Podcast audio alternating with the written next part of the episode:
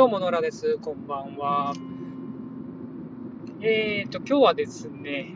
祝日の月曜日で、えー、ということで3連休だったんですね、世の中は。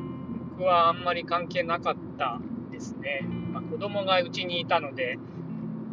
休みなんだなっていう感じはしましたが、うん、まあ、そんなに自分には影響なしという感じです。で、今日ですね、えー、子供が休みだったんで、えーとまあ、家族で連れ立ってですね、えーとまあ、ちょっと近所、近所でもないですね、近くでやってる、うんとまあ、展示販売みたいな感じかな、うん、みたいなものに行ってきました。で、それもですね、えっ、とですね、なんだかな、山な山形、えー、ダンツさんか。山形ダンツさんという、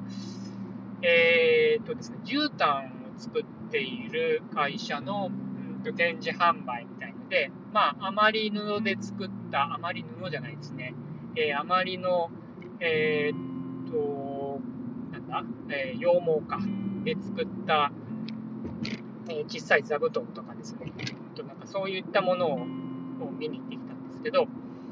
えー、よかったですね。なんかすごく、うんと品質のいいものをこう作っているなっていうのがあるので、うん、やっぱりこう一生付き合っていけるような道具とかあ作こう一生付き合っていけるようなものを作ってる人たちとこう話すっていうのはすごく、うん、なんか刺激になるっていうか、あ楽しいなっていう感じがしましたね。で、まあ、ちょっとその話と全然、全然関係ない話なんですけど、えー、っとね、今日、あの、出かけるときに、ああ、そうだよなって思ったことがあったんですね。えー、っとね、ま、それ何かっていうとですね、えー、っと、まあ、あの、うちのこう奥さんと僕との違いみたいなことをすごく思ってたんですけど、あの、まあ、僕の奥さんと僕は結構性格違ってですね、うんとまあ、うちの奥さんどっちかっていうとこう、職人仕事みたいのをしている、まあ、作家活動をしているので、割とですね、えー、こうなんか一つのことを突き詰めていくタイプなんですよね。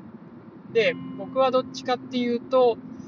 えー、っと、まあ、こういろんなものを見て、その全体の中で、こう、これをどういうふうにやったら面白いかなとか、こういうことやってみようみたいなことを思うタイプなんで、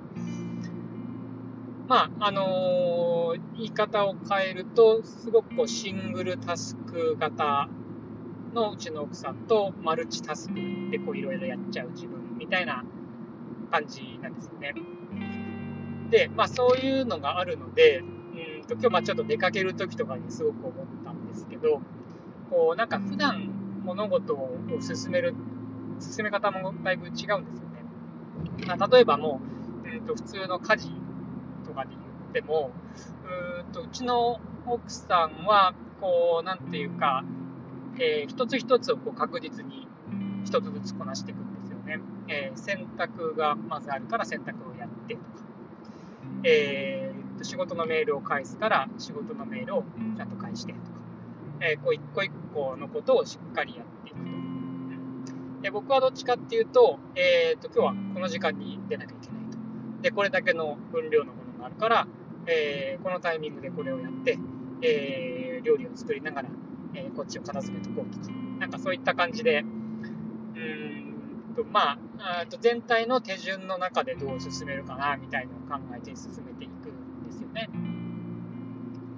で、まあ、あの、出かける時になると、うちの奥さんとか結構、あちょっともう、お尻に火がつくような感じになって、バーって一気に物事を進めて、で、えー、っと急いで、まあ、子供もいるんでね、子供もなかなか出かけないって、こう、まあ、いろいろ、なんとか、えー、っと出かける気持ちにさせて、出かけるみたいな感じになるわけですよね。まあ、そんな感じなんで、えー、っと、まあ、割と物事の進め方とか見方が違うなっていうのはいつも思うんですけど、あのー、これね、例えるとですね、あのー、Google マップとえー、ストリートビューみたいな違いなんですよね。うん。え、まあ、あのー、まあ、話にしてても分かる通り、僕はどっちかっていうと、Google マップ的ですよね。あの全体を地図で見て、えー、こういう地図で、うんとこういう方向にとりあえず行けばいいかなとか、そういった形で物事を見るんですけど、うちの奥さんは、えーと、ビュー的にですね、えーと、ここにこういう建物があって、今こういう場所にいるんだなっていうこう現在地を確認しながら行くような感じですよね。まあ、なんかこういう違いがあるよなっていうのはよく思うんですね。うん。で、まあ僕自分自身がこう地図を読むのも割と好きなんで、なんていうか知らない土地に行っても、あの、割と、えー、こっちの方に行けば、大体大体こう知らない街に行っても、こうなんとなくの街のスケール感がすぐ地図を見るとわかるんですよね。だから、えっ、ー、と、こっちの方向に、まあ10分ぐらい歩けば、こういうとこに行きそうかな、みたいなうんとそういった大体の感じをつかむのは割と得意かなと思ってるんですね。で、えっ、ー、とね、このストリートビュー、あ、ごめんなさい、えっと、Google マップとストリートビューみたいなものの見方って、あ、これ、これと同じだなっていうのがあってですね、えー、と何かっていうとですね、英語と日本語の違いみたいなものによく似てるんですよね。うんとどういうことかっていうとですね、英語ってどっちかっていうと言語的にですね、すごく客観的な言語なんですよね。なんかこう自分自身も客観視してみるっていう言語で、で日本語どっちかっていうと、もうストリートビュー的ですよね。うん、この現在地から積み上げて、えー、形だなと思ってて、で、これね、ある時、あの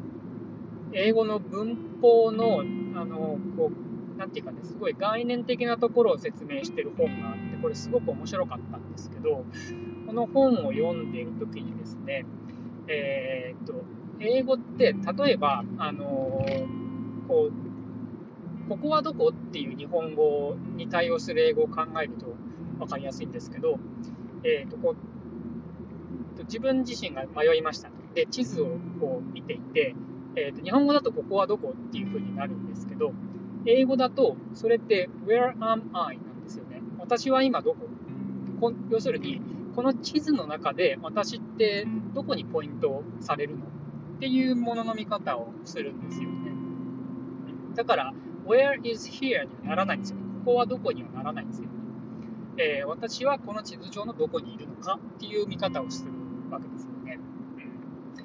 うんえー、で、この違いっていうのが、このマップ的に物事を見るっていうのと、こう、ストリートビューみたいな、ビュー的に、えー、物事を見るっていうところの違いと、まあ、本当似てるなと思うんですよ。で、こう、よくよく考えてみると、確かに自分も、えっ、ー、と、日本語喋ってる時って、こう、なんとなくやっぱりビュー的にも物事を見てるよなと思っていて、うん、あのー、自分自身からものを見てるっていうようなイメージですよね。ただ、英語で喋ってる時ってもう少しこう、引いて、俯瞰して、えー、と全体を見ているなっていう、この視点の違いがあって、で、それもあるので、こう、英語を喋ってる時って結構楽なんですよね。英語で物事を考えて喋ってるってすごく楽に感じるのは、これもあるのかなっていうふうには思ったりするんですね。で、これね、でも、あのどっちがいいとかどっちが悪いとかって話じゃなくてこうそれぞれの特徴があるよって話なんでうんと多分まあこう聞いている方もそれぞれ自分がどっち寄りだなっていうのはあるんじゃないかなと思うんですよね。うん、でこれまあやっぱりどっちがいい悪いじゃないんですけどただねあのどっちの視点も持てるといいよねっていうのは結構思うんですよね。やっぱりこの引いた目線と近い目線っていうのを両方持てるっていうのは、うんこうなんか物事を考えるときすごく多層的に見れるようになると思うんで、うんこういう視点をこう持てるようになるといいなっていうのは、やっぱ自分自身も結構思うんですよね。自分の場合はもっと近い目線を持てるようになりたいなっていうのがあるわけですね。うん、で、逆にこう日本語的、えーと近いところをよく見がちな人っていうのは、こう英語を学ぶことで、こういう、えーと、俯瞰的な視点を身につけるっていう目線も持ってみると面白いんじゃないかなと、なんとなく思ったわけです。えー、なんか変な着地になりました。ではでは。